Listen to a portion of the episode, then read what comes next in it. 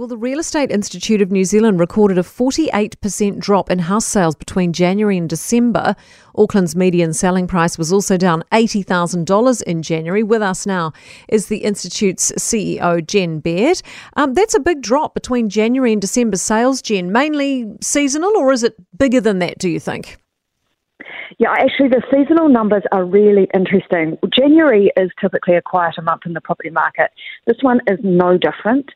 Um, yet when we look at those seasonally adjusted figures, particularly on the sales count, the figures show a 10% increase moving from December to January, which suggests that sales counts are actually better than expected, although nominally those numbers are pretty low.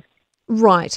How much of all this is due to the CCCFA, the Credit Contracts and Consumer Finance Act, and stricter LVRs that, you know, keep getting talked about? Look, that's a great question. I think there are multiple multiple layers of impact here, and it started, you know, way back with the LVRs and you know those the disincentives for property investors. But in the last 12 months, we've seen a significant change in the economic conditions in general, and really it's rising interest rates, cost of living, the impact of inflation, you know, all of those things. We've seen that play out through the last 12 months, and January is just still feeling the impact of those. Right. What would be your advice to property owners who may be looking to sell up? Should they wait this out? Well, it depends on their personal circumstances. I mean, what we're seeing is, you know, around 3,000 properties still changing hands in New Zealand. People are making choices about their lives, and sometimes they need to make a property decision as well.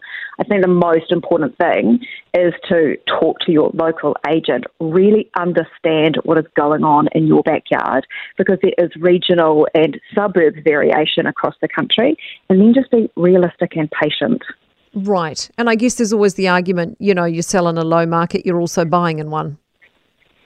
Yeah, absolutely. And we can see that from a buying perspective, um, if you can get your financial ducks in a row, uh, there is so much choice out there at the moment. I mean, the number of properties for sale in New Zealand is up nearly 40% compared to this time last year.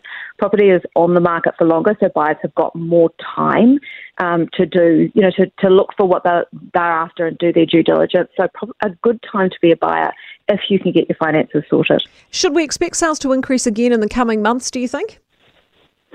Uh, look, that is the million dollar question, isn't it? I mean, I, I I think what we know is that uh, we're likely to see further increase in the OCR.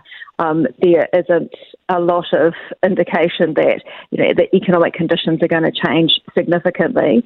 Generally, the property market is busier in February and March every year, but uh, we will wait and see.